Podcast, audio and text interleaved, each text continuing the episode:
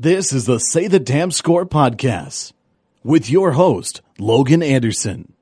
And hello, everybody. As you just heard the big voice guy say, I am Logan Anderson, your host of the Say the Damn Score podcast. After almost a one year hiatus, back with episode 136 of this podcast about sportscasting, where I talk to uh, some of the biggest and brightest sportscasting minds in the broadcast industry. As I said, you know, we have been off for almost a year. Our last episode came out on February 23rd, just about 11 months, not quite on the dot, about a week short, but it's been a while. And those of you who have listened to this for a long time, I'm sure you understand why.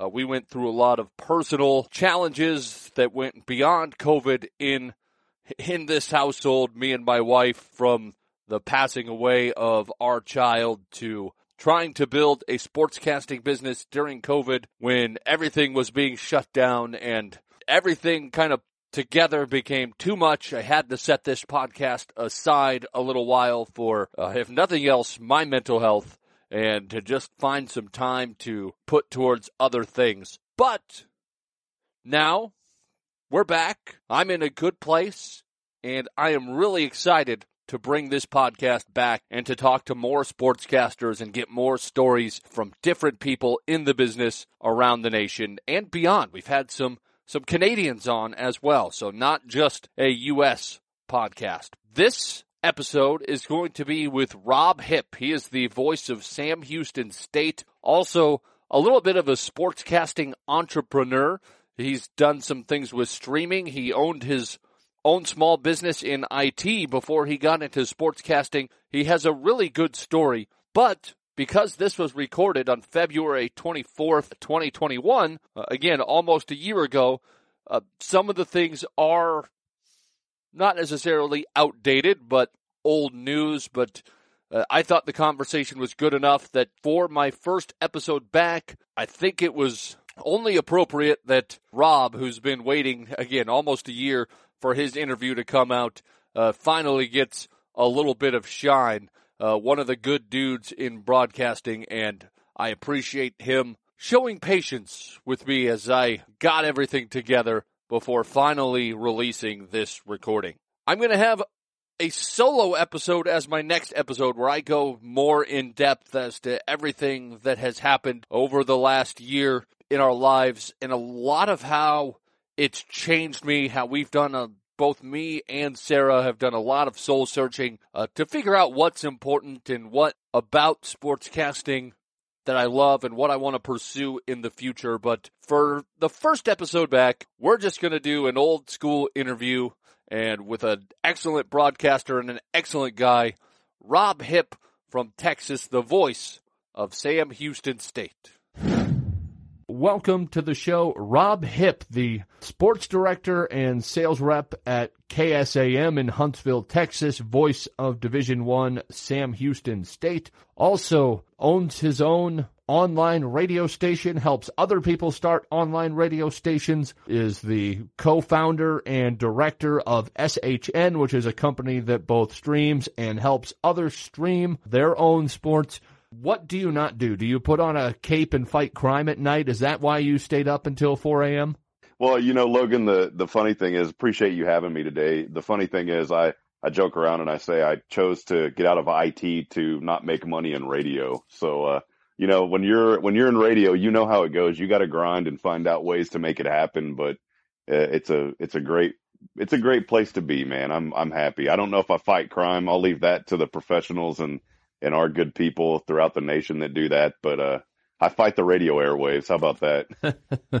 it seems like a fight sometimes. And let's just start quickly.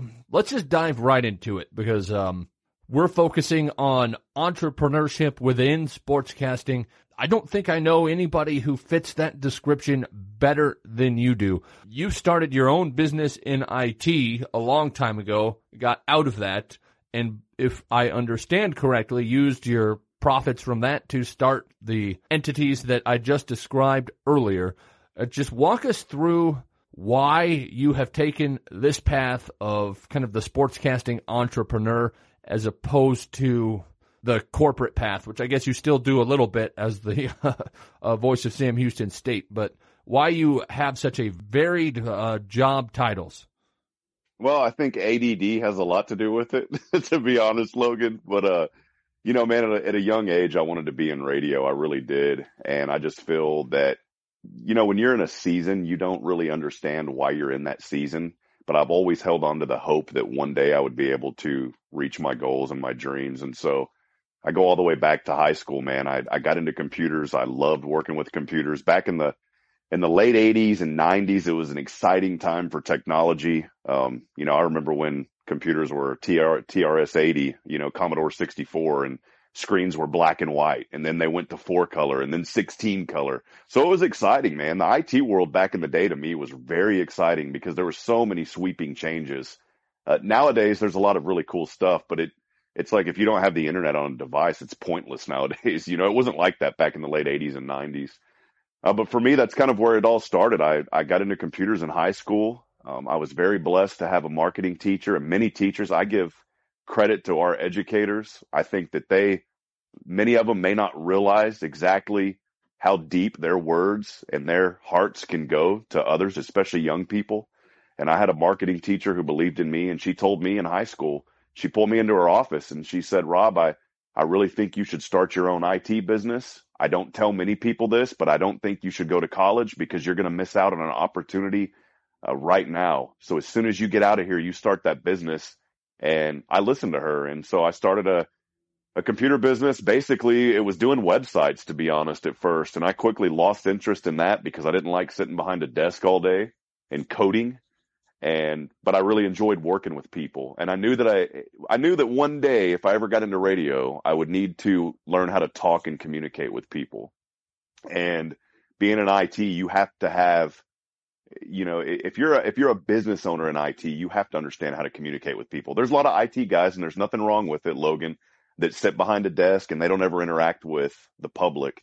But if you're an owner of a business, you absolutely have to interact with the public, or that business won't be successful. And so, I started that uh, working on websites. Did one for a guy in Georgetown, Texas, which is where I grew up, and and he believed in me, and he said, "I want to buy I want to invest in you, basically, is what he told me. And I didn't really have any assets per se, you know, maybe a computer and a scanner that was, that was purchased with business funds. Um, but he invested in me, man, and he believed in me. And he was another big part of my life, a gentleman by the name of David Wolf, who I have tremendous respect for. And we ended up partnering up. Uh, he was kind of a silent partner. He was very gracious in allowing me to be creative. So I ended up turning that web business into a computer repair business that ended up lasting 14 years. You know, I thought for sure that God had a path for me to to be married and have kids by the time I was 25 and you know, everyone has this little picture perfect way they want to see things happen, right? and uh, for me though, man, it was it was going through that grind of 15 years of working in IT, nearly 15 years. But I learned through that process that customer service is so important. Communication is important. I gained a tremendous amount of business skills, not just IT skills. Uh, had incredible employees. Man, I would never have been able to do that if I hadn't had my employees. Um, but just doors started to open, Logan. Uh, it's the way life goes, man. If you're optimistic and you have a good attitude, I'm a firm believer that doors are always there. It's just sometimes if we're in a negative state of mind, we don't see those doors because we're not thinking you know, in a positive way. So I think if we remain positive, we'll see those doors. And so went through the journey of 14 years. We were blessed to be named the Small Business of the Year uh, once. We almost won that award twice. Georgetown's a thriving community. Um, and so that was really awesome to receive that recognition over a lot of national competitors that are now in the area. Um, we were voted the small business of uh, the number one computer repair business in this area I believe seven times in a row, um, which was very exciting. But again, it's all about the people, man, that worked for me. I couldn't have done it without them. Um, started dabbling in broadcasting. I had an opportunity to start calling some local high school sports for a company. And with me being an entrepreneur and always kind of looking ahead, uh, they were great guys. Don't have anything bad to say about them. In fact, I appreciate what they told me. Um, but I just realized I had to step out on my own, man. And Georgetown wanted wanted an opportunity to really promote their events, and so I started doing it. Um, you know, I, I, I got into that while I was in the last few years of my IT business, and then my doctor got to a point and he said, Rob, you're going to be in the ground before you're 40 if you don't get out of this business, uh, talking about IT. And so I just kept praying about it, man. And eventually I said, I'm going to step out on faith. And I've had a very supportive fiance, Bridget, um, is the love of my life. She has been supportive of me for the past seven years. Hopefully this will be the year that we get married. Otherwise, you know, I may not have a fiance anymore. So we got to get married this year, man. But, uh, you know, I, I went through that journey and I just stepped out completely on faith in 2018. I said, I'm, I'm done with IT. I was burnt out. I, I'm very thankful for it, but I was burnt out, man. I just got tired. And with the advice of my doctor, I, I just said the stress isn't worth it anymore. I wasn't happy doing what I enjoy and what I really wanted to do was radio. And everybody told me, Logan, everybody. I talked to guys that, eh, you know, were aspiring ESPN broadcasters and and a lot of really great people. And those guys all told me they're like, you're going to have a really tough time trying to make a living in broadcasting. But I always am a believer that if you're passionate about something and when you're passionate and you're really focused, man, it's that zone that you get in. Nobody can deny the zone if you are passionate and you are focused on doing what you love. And so I, I, I stepped out on faith. I sold my IT business. It took about six months. I thought I had a million dollar company. I wish I did. I learned very quick that uh, you can have a business that has good revenue, but if you're the owner and not paying yourself a whole lot, your business really isn't worth a whole lot. so, uh, you know, um, that was kind of a shot in the foot in a way, but it, it just, again, it was something else. Instead of me looking at it negatively, I, I was very positive and, and was very thankful. It was enough for me to, to basically live on for about a year and a half, maybe two years while I built up SHN Sports, which is our sports broadcasting company. Carl Schoening is one of my best friends. He's a brother to me and he and I, all this kind of happened, Logan. I know it's kind of, I'm kind of going in circles, but all of this broadcasting stuff started happening, you know, the last four to five years when I had my IT company. So kind of going back into 2013, 2014 is when it really, when I started to get really focused on it. How did you, and, let me jump in here. Yeah, sure. How did you develop as a broadcaster while spending all this time and to the point where you're burning yourself out in your own private business, not related that's, to broadcasting? That's such a great question because broadcasting for me, Logan, was the way that I escaped. I so much looked forward to being able to do high school broadcast because of all the stress of being in the IT world. That was my out everybody I think in life has their place, their special place, their quiet place, I guess, if you will. My quiet place was broadcasting. And so I just was passionate about it and I did whatever I could to make sure. And that was the one thing I really thought that kind of kept me together. And not going on a, you know, a deep personal level, but there's a lot of folks who struggle with depression. It's a very real thing.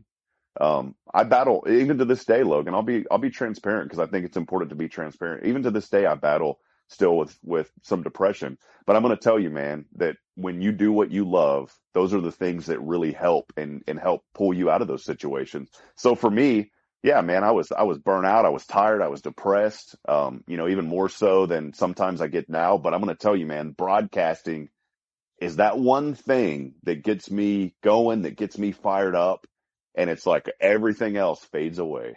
you know, man. I I know very much. I know that I get frustrated often with, I don't know if I'd go to the point of where I am suffering from depression, but there's a lot of frustration and angst on how things are going to happen and uh, the stress level of trying to play logistics manager and run my equipment all over the Twin Cities metro area. But um, once you get on the air, that all kind of goes away and it all becomes worth it. So I, I do understand that to a degree. I believe SHN was your first entrepreneurial venture. Is that correct? Yeah, outside outside of the IT business. Okay. Yeah. So within the so, sportscasting realm, how did you identify that niche and like, hey, there's sportscasters out here, people who want to to do this. I know the technical side of this while also knowing the broadcasting side of this. There's a unique opportunity to help people while giving myself a revenue stream. Uh, when did you, when and how did you make that connection? Well, for me, man, you know, again, I mentioned earlier about being positive and, and, and when you're positive, doors will open. And I came across a gentleman. I was at a local place in, in just outside of Austin, Texas and uh, Round Rock, Texas one evening. And I saw a gentleman sitting by himself, uh, looking up at a TV screen at this particular establishment. He was drinking a glass of wine and I went over and I was like, man, that's Bill Schoening, the voice of the Spurs. you know, that's uh that's an NBA broadcaster and one of the best. And, and uh, a lot of great guys out there, but Bill is definitely one of the top in, in my book. And I went over and introduced myself, started chatting with him and very humble. Um, as I've came across so many media people, especially in the Austin area, very humble people. And Bill is, like I said, one of the best and started chatting with him and told him about my ideas and kind of what I want to do. And it's, it's weird how all this comes full circle because I'd actually got to know his son a little bit, but I never, I never really knew Bill. I never knew his dad at all. And, um, and that kind of helped foster the relationship with, with our broadcasting company trying to get to figure out how are we going to move things and pieces and all that. And yeah, it was, it was crazy because I started talking to Bill Schoening and, and Bill told me, he's like, you know, it's going to be tough for you because I, I voiced my frustration saying, I'm trying to get to the next level, Bill, but I don't know how to get there because I was applying to radio stations in the Austin area. You know, I would say I'll even come in and sweep the floors. I just want to get into the station, whatever that means even if it's coming in and being a cleanup crew. I don't care. I just want to come in and get involved. And a lot of these bigger stations owned by large corporations, you know, there's a process and I understand that, but it's hard to get in with them. And so Bill kind of encouraged me. He's like, do your own thing. And so his son and I actually joined forces, started SHN Sports, uh, which is Schoening Hip Network. And that's kind of how it all started. It was a resume builder for me to hopefully get to the next level in broadcasting because I couldn't get a job anywhere. Nobody would give me a job in radio. I mean, you have no one's going to give you. I mean, you got to earn it. Don't mishear what I'm saying. But uh, I feel, you know, Bill is Bill was a tremendous part of that because he encouraged me. He said, "Go do your own thing, build your own resume." Is basically what I got from he and I's conversations that we that we started having. And so Carl and I joined forces. You know, we were we were actually on our way up to Dallas to call for another company. And I told Carl, I said, why are we doing this, man? Like, we should literally start our own thing because you and I have connections to schools in the area where we've grown up. And so we went up to Dallas, did that game for this other company, came back. It was funny. We were at a little bar in Georgetown, really nice little place, restaurant called Gumbo's. And I'll never forget this. And I'm not trying to rip one out of Herb Kelleher's play, playbook. And I'm talking about the you know, the, the founder of Southwest Airlines. But literally, Carl and I were sitting in a bar, uh, at, at a bar top. Carl was sitting to my right. There was a woman to my left. And we had nothing to do with the woman, of course. We were just sitting there. And I literally on a napkin wrote out uh, HSN Sports, Hip Schoening Network. The lady to my left saw it and ask a question like, "Oh, what are you guys doing?" I said, "Well, we're thinking about starting a sports broadcasting streaming business." And she she saw the HSN logo. She goes, "Oh, the Home Shopping Network." so so uh, you know, we had to flip the letters, and that's how SHN became to be, man. What exactly do you do? Explain that for our listeners, and uh, how did you decide what services you're going to offer? Because you go beyond kind of offering streaming services. You have uh, the broadcast equipment in a box. I mean, there's seems to be a lot of elements uh, to what you do. How did you come up with those? Yeah, you know, just being in the industry and, and broadcasting for these schools, I realized very quickly that tearing down equipment and, you know, taking it down and putting it back up, I mean, it does damage to wires and stuff over the time. And plus it's a lengthy, it's a lengthy process having to plug in stuff. And so I, I kind of made my own box. I actually, I won't go into this story, but because we did not want to become a production company. I actually ran a drill bit through my finger and had to go to the ER one night trying to build these boxes ourselves. so I said, we're not going to be a production company, a building manufacturing company building boxes. Uh, but I built that because I got so tired of having to move around equipment and unplug it and plug it back in. And so that was just born out of our, out of a necessity that we had. And I use that box now for division one sports when I call for Sam Houston, and I still use it for high school sports wherever we go. Um, but that was just born out of necessity. We call it broadcast in a box, and it's just an all-in-one unit that allows you to have basically all of the tools that you need to have a professional uh, broadcast. And so we've been able to, especially through COVID. You know, we started our streaming company way before COVID. Now live streaming is a thing. You know, it's a big deal. Everybody wants to get involved in it. Facebook Live has made everybody a broadcaster to some degree, um, wherever they want to do things. But we got into it, you know, uh, we got into the live video stuff kind of as it was in its infancy. You know, we're going back to 2000, what, 2013, 14, really when it was just starting to get well known. And I said, there's got to be a market for this for high school kids. And how can we promote these kids and promote the communities they live in. And that's what we've done with SHN Sports is we really want others that are interested in broadcasting their kids to provide them a platform and training and equipment, everything that they need to have a successful broadcast. So the second entrepreneurial business that you owned is you started your own online local you call it a radio station it's really not a radio station. It's not on terrestrial radio or anything like that. But uh, essentially, you started an audio forum for the community of Georgetown. That uh, from there, I'm assuming you were able to to sell, and I don't know what other kind of revenue streams that could create. But uh, where did you come up with the idea for that, and then how did you execute it? Well, you know, Georgetown, like I said, is a very unique community. I think that any community that has people who are passionate about what they do in their communities is, is, is, has an opportunity to thrive. Georgetown has had that. You know, when I was a kid, we had five, six thousand people. I think now there's a hundred thousand people in that community. Uh, we have a, a local. There was a local community-based radio station. Great company, great guy, but as a community-based radio station, it's a nonprofit.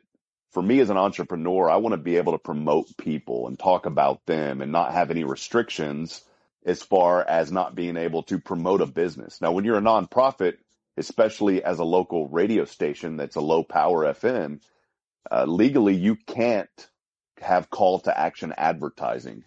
And that's not really the purpose of a of a community based radio station anyways. It's not for them to generate revenue, it's to provide a service to the community. I wanted to take it a step further, not only provide service to the community, but I also wanted to be able to promote local business and do things a little bit differently on the commercial side. And so I think local low power FM has their place. What I was doing had my had had its place and it still does. So going back to when I sold my IT company, I had mentioned earlier, Logan, that, you know, it was enough revenue to live for, you know, a couple of years. Well, that revenue ran out and I said, what am I going to do, man? And I dabbled in trying to sell insurance and that was cool. I learned a lot, to be honest I dabbled in the car industry, learned a lot doing that for a couple of months, but my heart always came back to radio and how am I going to make this work? And so once again, man, I stepped out in faith and launched an online radio station. I said, there's a need for this. And everyone I talked to said, oh, it's not going to work. You know, it's not traditional radio. And that's where I think you got to be careful if you're in the radio business because that type of thinking can be damaging in the future as technology changes. I think we're going to have a future. I think there's always going to be a place for radio signals and terrestrial FM, AM, whatever you have. But as bandwidth increases, and I'm talking about cell connectivity, we're at 5G now. Eventually there's going to be, the whole world is going to be blanketed from every single square inch with some type of bandwidth. I think as that technology continues to increase, internet radio is going to, is going to be a major player in the, in the world. You know, traditional radio touches 92% of Americans every week. I think that uh, internet radio now is something like 80% and it's growing. And so I ran out of money. I said, what am I going to do? I stepped out on faith again. I started this internet based radio station combined with digital, online, social media promotion, that kind of stuff. And we were blessed, man. It, it, it honestly took off. And we had no idea, Logan, that COVID was going to happen. Granted, all this started right before COVID. I'm talking December 2019. Through COVID, we were able to build advertisers. At one point, we had 40 advertisers on our station. Uh, we were averaging 1,500 to 2,000 listeners a month. That kind of springboarded into this whole idea for me that internet radio can work. You said something a while ago that internet radio isn't a radio station And I would say that it will can it, it is, you know, it is. And it's it's you've got to change the way people think. Just as simple as somebody gets in their car and pushes a power button on their radio, Logan, they can do the same thing on their smartphone by tapping an app. And I think it's just we've been so ingrained in our lives, and radio has been a tremendous asset. It really is. I love working in radio and, trad- and traditional radio as well. Um, but it's so ingrained in our minds of how radio works that when we tap the app on our phone, it just doesn't feel the same, but it can be the same. And so when I ran my internet station, it, it, I wanted to format it just like a radio station, and that's what I did. We we had sweepers, we had commercial breaks, we had uh, local weather, all that kind of stuff. COVID hit, we were able to ride through that. April comes up, another opportunity for me to purchase a well-known website in our community called hellogeorgetown.com. Big, big website that had over 17,000 followers on Facebook. And it was a, and the, the couple who ran that did a great job. They just wanted to move. And so they actually sold that to me. Everything kind of transitioned, uh, during all this process, Logan. I get the call down in Huntsville in East Texas saying, Hey, we want you at the radio station full time now. Cause I was just driving from Georgetown two and a half hours to broadcast division one uh, sports there. And so I, I mean, everything kind of just, I was like, what's going on, man? I even put my house up for sale for a moment in Georgetown. My fiance was like, did not like that. but, you know, everything kind of worked out. And so ended up having a Hip Radio Network, purchased Hello Georgetown, got the job in Huntsville in East Texas, which I've always wanted to work full time in radio. And I suddenly realized, dude, I've got so much going on. How am I going to handle all this?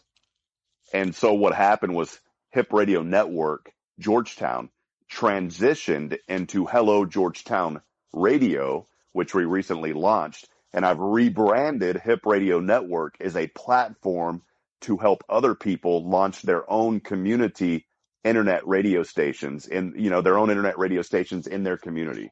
So that's kind of how everything happened. 2020 was crazy, man. it sure sounds like it. I've seen quite a few people try to do their own online radio stations, and most of them were not very good.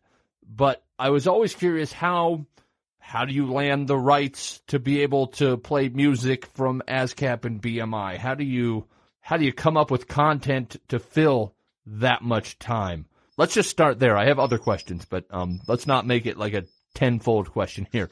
But uh, yeah, how do you find music rights, and how do you find enough content to fill that much time 24 7? I mean, there's a process in how everything works. Um, if that was a big thing for me is how am I going to get the music rights? And you basically reach out to the pros is what they're called directly, ASCAP, SESAC, BMI, uh, and Sound Exchange. Those are the four ones that you have to pay. Uh, there's other services now. We've actually transitioned to a service called Live 365 that handles all of that for us now.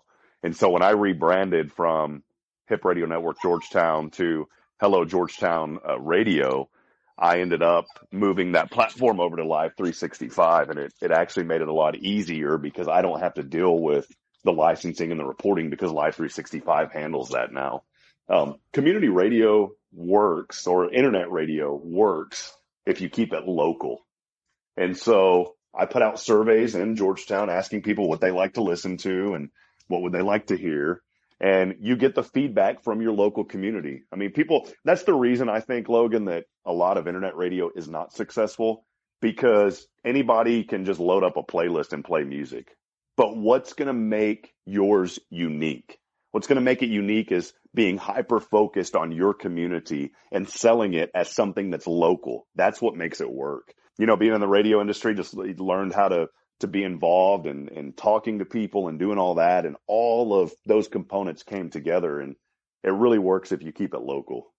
How did you develop the sales acumen to be able to pull off a basically a local online radio station? Uh, it's a good question. I mean, it's it's like anything in business. You have to test the market. Uh, traditional radio depending on where you're at, can be expensive. You know, like in some of the markets, people are paying 150 bucks a spot. In other markets, they may pay only 20 or 15 dollars a spot. I knew that it was going to be a tough sell for me to try to sell somebody at 20, 30 bucks a spot, especially with a startup and especially with internet radio, because I've got to train people to change the way they think, like I talked about earlier, uh, about how to approach radio. Um, so for me, I made it really affordable. I kept it so easy. And this, and, and Logan, granted, this was before I got involved working for an actual radio station, you know, as far as in the day to day operations like I do now at KSAM. Um, so I, I didn't have any prior experience on how to run traffic, how to do copy, how to do, I had to learn all that on my own and just researching and doing things.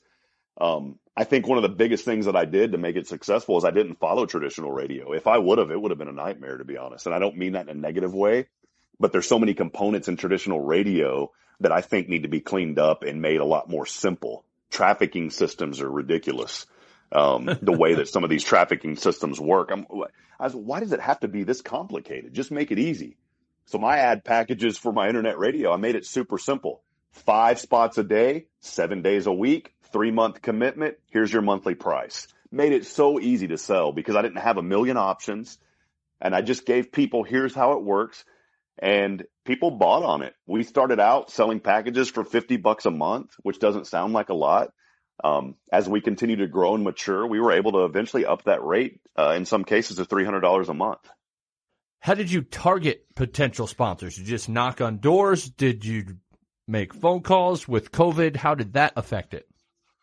Being involved in networking groups is extremely important. I tell anybody in business especially if you're going to go into business, you need to be a member of your local chamber of commerce. Um, you need to give back to your community, not to say, look at me, I'm giving back, but because that's what we're called to do is to give back in life. Um, and those things ultimately transition into fostering and building relationships with people. People will do business, Logan, with those that they like and trust and know. If you, if somebody likes you, if somebody knows you and somebody trusts you, you have a really good chance at doing business with them. And so if you build those three components in and you work hard to achieve that, you know, it's not that difficult. You just have to be involved, man. I think a lot of business owners will step back and they just expect things to come to them. And that's not the way it works. You have to go out and get things. You know, you can't lay on the couch and expect bills to get paid. You've got to get up and get off that couch and go talk to people and make, do your job. So being involved in a local chamber of commerce, I always tell people that's the number one thing you've got to be involved in because there are people in that chamber that will help you, that will encourage you, that will build you up and connect you. And then being in a service organization. I've been a Rotarian now for almost 20 years. The Rotary Club has taught me a lot of valuable life lessons. Um, it's taught me a lot about business. But the biggest thing that it's taught me is how to give back and how to make an impact in your community that's meaningful. Um, you do those things, man, and life really isn't too bad. If you can just focus on doing what you do best, which is following your passion and giving back to others. And that's how, you know, that's how I got people to, to, to buy our ad packages is I just built up that trust with people and got involved in a chamber, even during COVID. I mean, we had a lot of virtual events.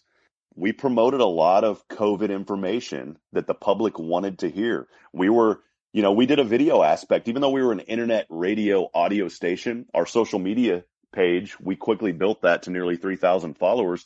And we were covering a lot of COVID stuff with video. All of that together kind of make, makes it work. And I realized, Logan, through that, I said, man, we can expand this and give other guys an opportunity to build their own internet radio stations in their communities, but they're going to have to follow the process of how we did things to make it successful. You can't just go play music and expect people to listen and you've got to keep it local and you have to keep it interesting for the community. People in a community want to be involved. And if you keep your internet station that way, I think that they will be. How did you promote it and get it in front of people? Because people want local content on a traditional radio dial. You know what? There's only so many frequencies. People can stumble on it accidentally. With what you're doing, people have to go there on purpose. They have to find it through yeah. some sort of outlet, probably social media, but not everyone has social media. How did you promote and gain an audience from scratch? You would, you would, you would, you'd be surprised at how effective press releases are. Uh, press releases give you a lot of free advertising. Um, paper media, I get really discouraged when I hear people putting down newspapers. I think newspapers are still a tremendous asset to any community, especially local communities. And I also think that there is a separation between radio and paper. And a lot of radio stations and newspapers, for whatever reason, they don't have relationships. I think it's very important for those two entities to have a relationship. We've worked really hard in Huntsville to cultivate a very uh, a very good relationship with our local newspaper and I promote them because they do a great job. Print media has its place. And so um, what was your question? Sorry, man, my ADD was kicking in. how do you how did you promote what you how were do we doing? promote it? Yeah. So that's why I brought it. Yeah, thanks, man. That's why I brought up newspaper is because we put out press releases and our local paper in Georgetown picked up the press release and they wrote a story on what we were doing. And that helped get the fire started. And then we used Facebook and did a lot of paid promotion on Facebook, uh, people to like our page. So using social media helped out a lot. Um, going around town, I was handing out business cards to people with a QR code. Hey, scan this, download our app. You can listen. Um, encouraging businesses to play the station in their place of business because that's more ears that are on it. You know, at a automotive shop waiting room, uh, maybe a department store, a local mom and pop department type store. Um, but just going out there and meeting people and promoting it that way really worked out really well. But social media and newspaper were our biggest catalyst to get things going. That's interesting just because uh, you don't know this, but I have a partnership with our local newspaper in Lakeville, Minnesota, where I get, we just do a trade. I get Yep. an ad in the paper, they get an ad in every broadcast I do. Usually they get more than one, but uh, it, uh, it it was a nice partnership, and I agree 100% on uh, on what you just said. Yeah, I think it's critical, and it's so funny you mentioned that because we had kind of a you know a gentleman's handshake. That's what I still like about small town. Well, Georgetown now is not. I don't see it as a small town. I don't see you know seventy five, hundred thousand people as a small town. I see five thousand people as a small town. Now, to all the new people that are moving to the Georgetown community, they think it's small. I don't. I think it's huge. Um, but you can have a gentleman's handshake in some communities, and we didn't have an official agreement, but we just kind of had a handshake deal to where if you guys can mention us in the paper, we'll mention you on the air, and that's what we did. It's interesting in this conversation because usually there's kind of a nice linear path to follow on this podcast when talking to people, and yours kind of goes in a whole bunch of different directions. There's no obvious order of operations, so to speak. But uh, I think I want to dive in a little bit now into how you ended up with this Sam Houston State Division One position because uh, that was always kind of your goal, if I understand right, on why you were uh, trying to do all these entrepreneurial opportunities. Is that so you could eventually land a Division One job and make a living at the same time without having to be in IT? Uh, How did you end up coming up with the strategy to link yourself with someone two and a half hours away and make it work? Man, you know, again, it's all about relationships, Logan. It all started for me back with a, morning show, and that, you know, kind of going quickly back to Hip Radio Network, I had launched a morning show called Good Morning Georgetown as well, and that really helped to bring people in and an audience because we talked a lot about what was going on in the community. Well, through that morning show that I did with a really good friend of mine named Ken Covington, he owns a guitar shop back in Georgetown. Great guy.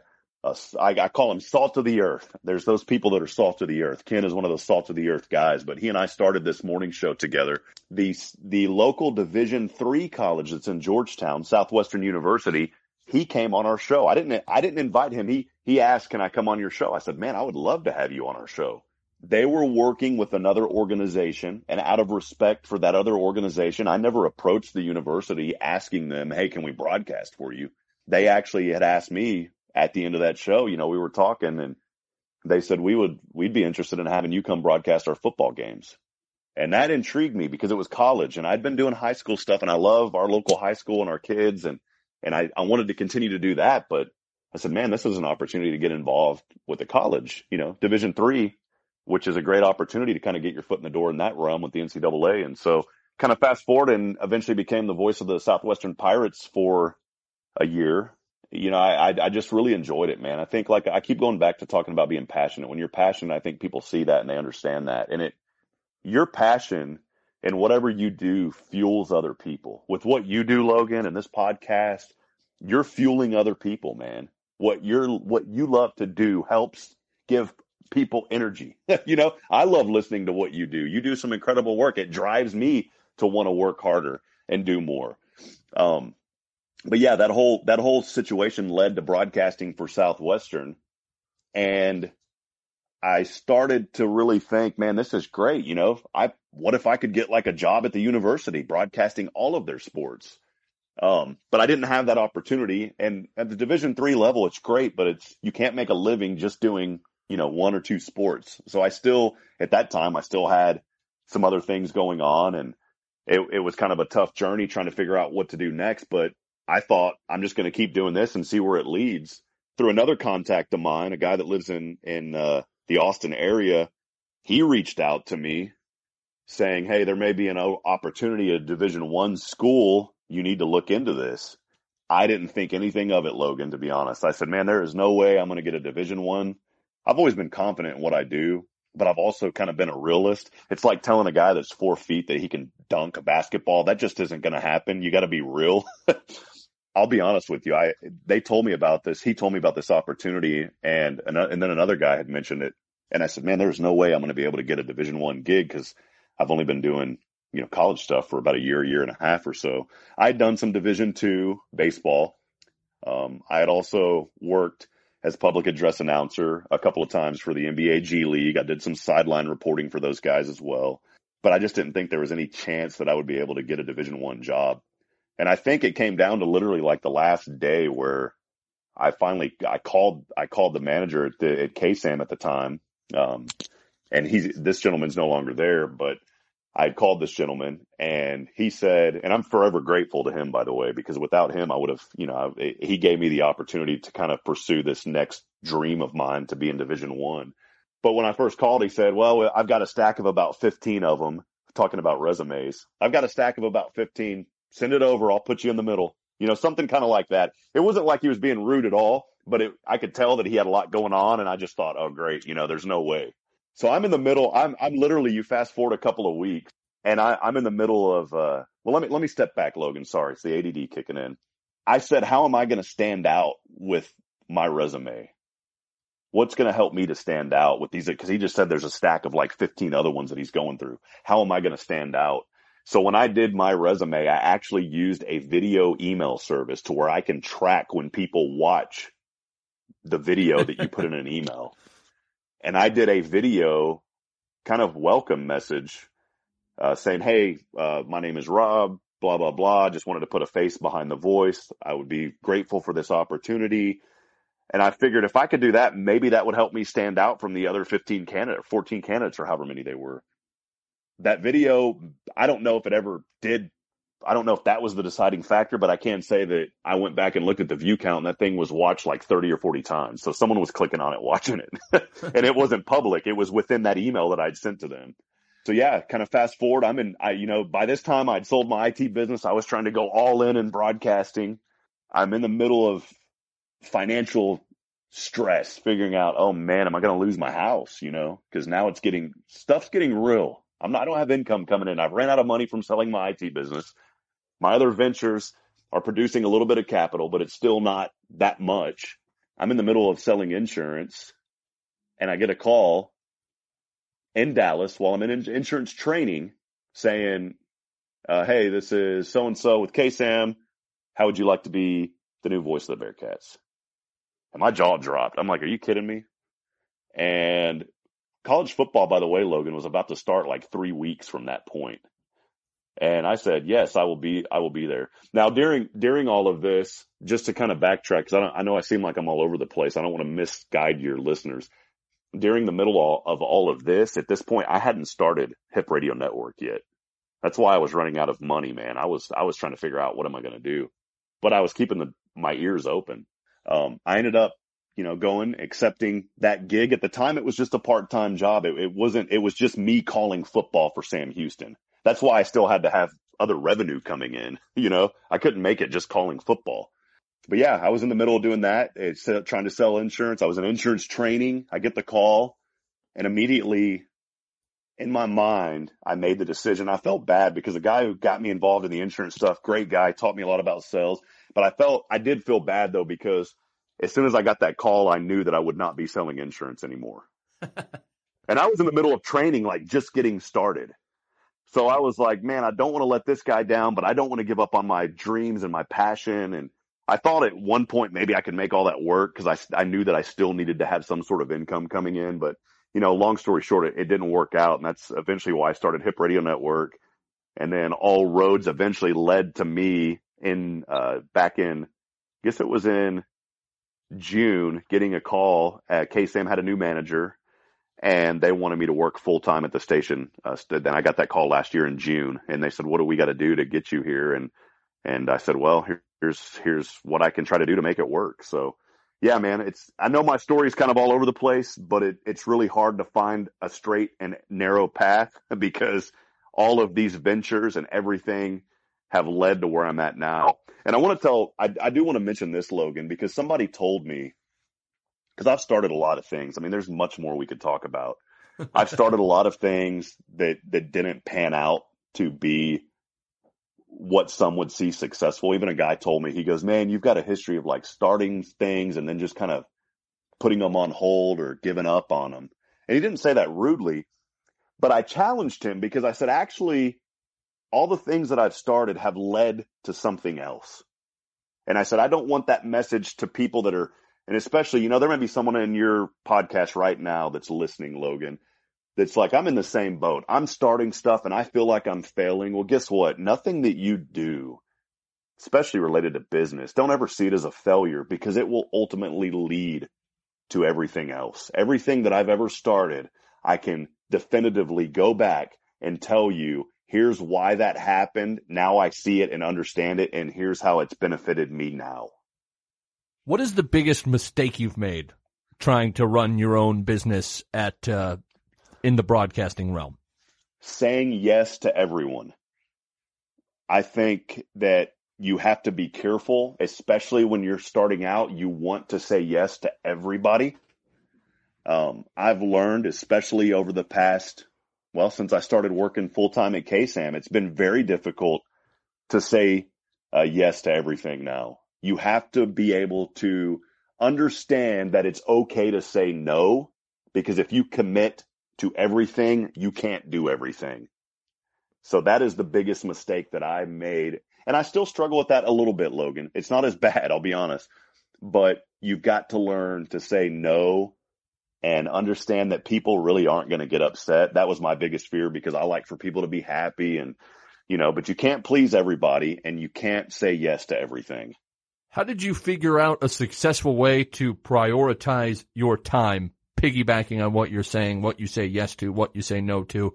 Uh, I know one of the things I'm reevaluating for next year is how much time I spend on things like social media and writing out invoices and some of the organizational stuff that I think I might try to hire someone for.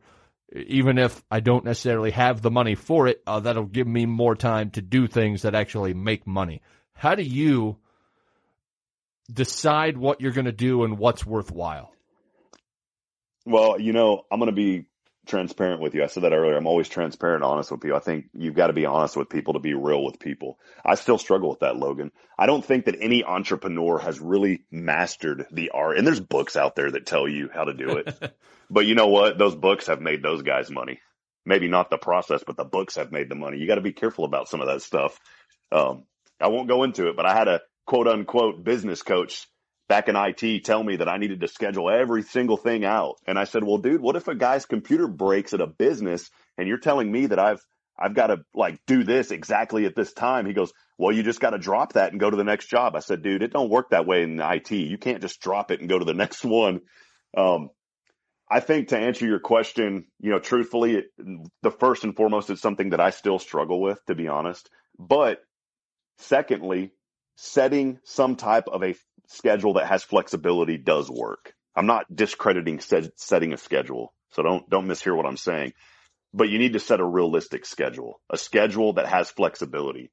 And so what I do every day is, you know, usually at 7 a.m., I will start to lay out my day every morning for the first 15 minutes. Doesn't take much time, but I will go through and lay out my day for the first 15 minutes of the day. I will kind of say, here's what I've got to do today. How am I going to get it done?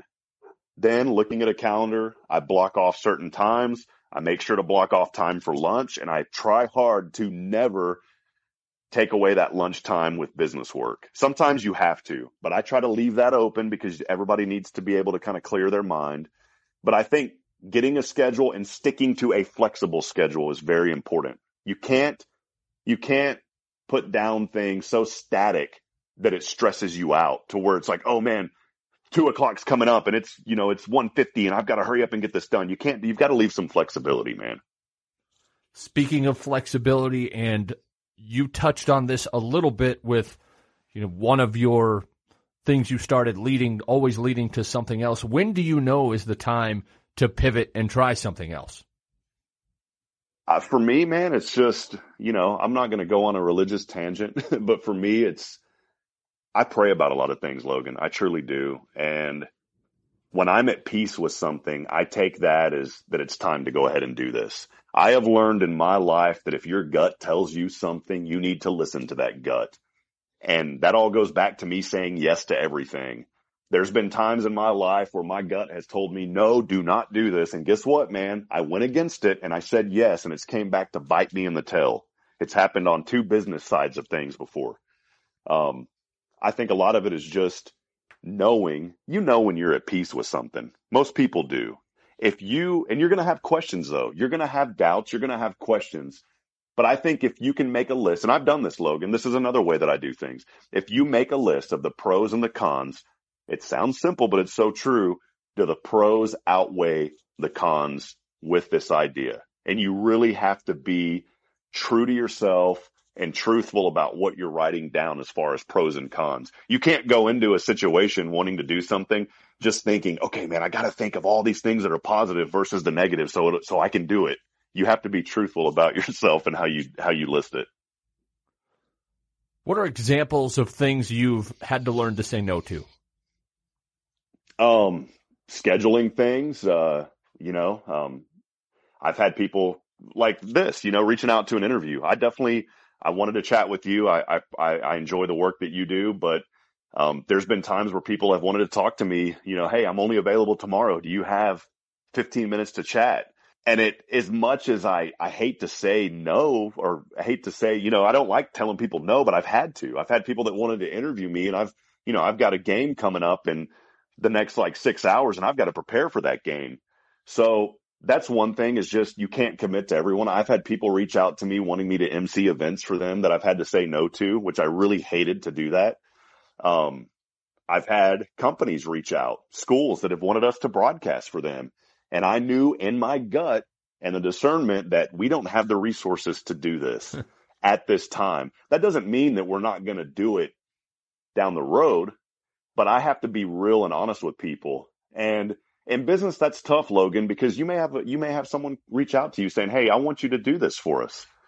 And you hate to say no because if you say no that could break that relationship. But i think if you come across saying hey we can't right now just because of our limited resources but i appreciate the fact that you've called us and that you see something good in what we're doing and we want to bring that good to your school could we touch base in a few months maybe when we've got things a little bit more drawn out and that has ultimately led to some relationships with schools. Us telling them no at first, six months later, a year later, has turned into a very healthy relationship. What is the best and worst part of being a entrepreneur in the sportscasting field? The best part for me is doing what you love. Um, it's it's it's being able to interact with people. It's being able to travel. Logan, I have met so many people in the broadcasting world that say they despise having to drive and travel. I think if that is your attitude in this industry, you don't need to be in it. I think that if you ever get to a point in this industry that you don't want to be on the air or you don't want to cover, you don't need to be in it because that does a disservice to not only the athletes that you're covering, which is the most important aspect of it, but it does a disservice to the community and to those that are listening as well. I love talking to people. I love being around people. I love sharing stories. More so, I love hearing stories. I love listening to people and what they have and how they got to where they're at. Those are the things that I really enjoy. Things that I don't enjoy, man, I'll be honest with you, Logan. And I, again, I'm being, I'm being honest. I have not found one thing definitively that I can say that I don't enjoy about this business. Maybe Um, not eating healthy. I don't know, man. You know, um, it, it's it's hard to eat healthy when you're on the road and driving, and you got so many other things. It's so easy to go pick up a burger. I mean, you know, I I had a I had a really a bad scare last year. Um, in fact, in uh, January of 2020, I was on my way back from Louisiana and immediately felt like somebody was punching me in the gut, and it ended up being a very mild case of pancreatitis. I had no idea what that was. Um, I ended up not being able to eat for almost two months, like actual solid foods. I had to go on a liquid diet for like three weeks. Luckily, I didn't have to go to the hospital. That was a wake up call, man, because I was 240 pounds. People couldn't see it because I guess I did a good job sucking it in. Um, but I, I, I was feeling pretty rough, man. And that alone forced me to start eating a lot better. And I ended up dropping 35 pounds and felt the best that I ever felt in my life. Now, all that's over. You fast forward and we go through COVID and we're locked up and all. I started eating bad again. So I've put on about 20 more pounds and I need to, I need to get it back down, Logan. So yeah, that, that's the one bad thing is just the dieting. You need to take care of yourself. You need to make sure that you exercise.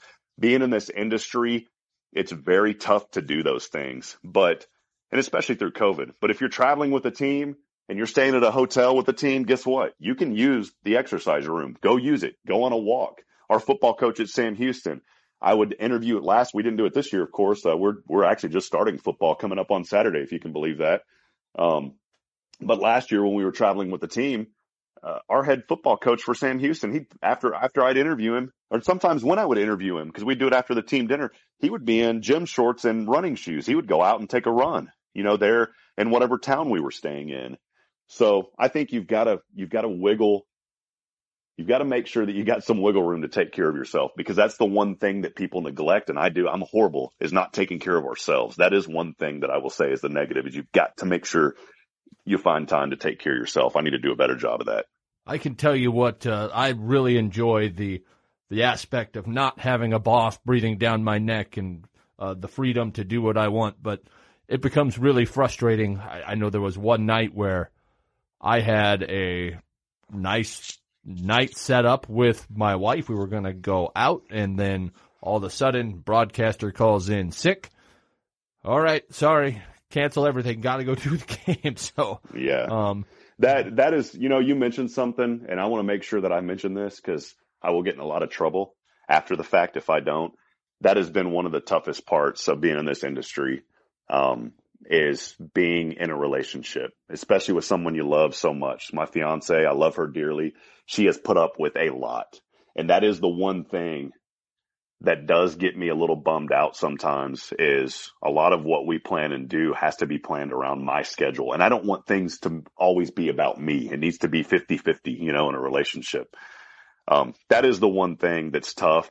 Um, but luckily, she supports me and she she is passionate about me being passionate about what I want to do. She knows that I've worked my entire life to get to this point and uh, and I'll be honest man, I I would I would love nothing more than you know, if I if I was at Sam the rest of my life, I'd be perfectly happy. But, you know, if I got a phone call to to go to a Power 5 school or even professional, I wouldn't I you know, you've got to explore those opportunities. But I have someone in my life that is very understanding and I'm thankful for that. But it, it, it has been very tough. That is one of the very few negative things in the industry is that it can be extremely taxing on relationships and you have to communicate with your significant other frequently about what's going on. If someone was going to come up to you and say, Hey, I'm thinking of uh, starting my own business within the sports broadcasting realm, what would your first and number one piece of advice that you would give be? How passionate are you about this? I've had people ask me that before and I ask how passionate are you and why do you want to do this? And I think that's extremely critical because some people may want to start a business because they want to make money. Well, I'm going to tell you right now, if you want to start a business in radio to make money, you may want to look for another business. I've, I heard that from everybody, Logan, growing up. And especially when I leapt off into it, I heard that from so many people, but it's the truth. Um, I, I, I want to help people who are passionate about being in this industry. If that's the road that they want to take. I mean, I'll help people with whatever they want, but if they want to go into the radio business, they want to go into sports broadcasting, first and foremost, I want to know how passionate they are. Secondly, I want to know how committed they are. Passion and commitment kind of go together. And the third thing is, is why are they doing it? Why do they want to do it? And the answers that I like to hear, and everybody's going to have an answer, but the answers that really pique my interest is when somebody says, I want to be able to tell a story about a kid. I want to be able to relay uh, a story to about an athlete to the listener. Those are the kind of thing. That's why we're broadcasters. We're not, we're not in this industry to promote ourselves and say, Hey, go follow me on Twitter and like me on Facebook, even though those things are okay because we do need to build a brand of what we're doing. But at the end of the day, this isn't about us. And you know this, Logan. It's not about us. It's about those that are around us and how can we lift and encourage and, and build people up that we're broadcasting for. And I think if people get into this industry, especially young people, trying to make a name for them their their mindset is completely wrong. We're not in this industry for us. We're in this industry to bless others and to lift others up. Take a second to uh, plug your services that sportscasters might be interested in. Your SHN Sports, your I don't remember the exact name because you changed it, but your hip uh, online radio consulting. Uh, how would somebody work with you on something like that? Yeah, man. I mean, people can always reach out to me by email. It's just my name, robhipp at gmail.com, R-O-B-H-I-P-P at gmail.com. Uh, there may be somebody listening right now that says, I want to get into sports broadcasting. Where do I start? Well, Carl and I are actually building within SHN Sports some opportunities for educational components to teach people how to broadcast. And I'm not talking about, you know, uh, just anybody. We, we've got some really great guys in the industry. I'm not downplaying anybody else, but I'm, I'm just saying that we've got some seasoned veterans in the industry that are helping to provide content and we're hoping to roll that out very soon. So we're going to have an educational component to teach people how to broadcast from veterans that have been at the professional level. Um, that's all done through SHN Sports. Maybe you're already doing that at the high school level. You're on your own, but you want to generate more revenue. You want to learn how to take your broadcast to the next level. We can do that at SHN. That's part of what we do is we consult with people. We're not trying to take over your video stream. We want you to run your business. We just want to be that nice, friendly smile and voice on the background if you need us. And that's what we do.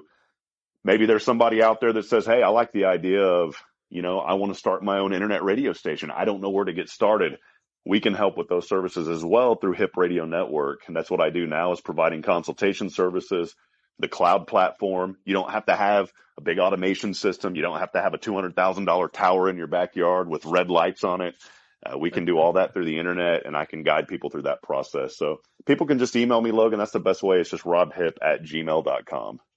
All right, Rob, thanks so much for taking some time to come on the show. Again, we are visiting with Rob Hipp. He is the sports director at KSAM in Huntsville, Texas, the voice of Sam Houston State, and about 17 other titles. You're like the Khaleesi from Game of Thrones, where there's just so many titles that uh, I don't even know where to start. I mean, I wake up and don't know where to start sometimes, Logan. But hey, I want I want to commend you. You do such great work, and you know the power of the internet has been incredible because we're able to make so many friends through the internet. You know, I've I've became friends with you, of course, online. I'm, I hope that I'm blessed enough to meet you one day. I know that we're in a talent agency group together, and maybe we'll see each other face to face. You know, through through some of those events down the road, but. Uh, I appreciate you. Keep up the great work, man. And one thing that I wanted to leave your listeners with, I always sign off on a broadcast with this phrase, and it means so much to me because I want it to mean something to other people. But I always say that we're not strong enough alone to make it on our own. We need each other. Provide a word of encouragement, lend a hand of support. Somebody out there needs you. That's it, Logan. I appreciate you, man. This has been the Say the Damn Score podcast. Thanks again to Rob Hipp, the voice of Sam Houston State and broadcast entrepreneur who does things a little bit differently than everybody else. And I think that that, for lack of a better word, makes all the difference in why he's had the success he has recently.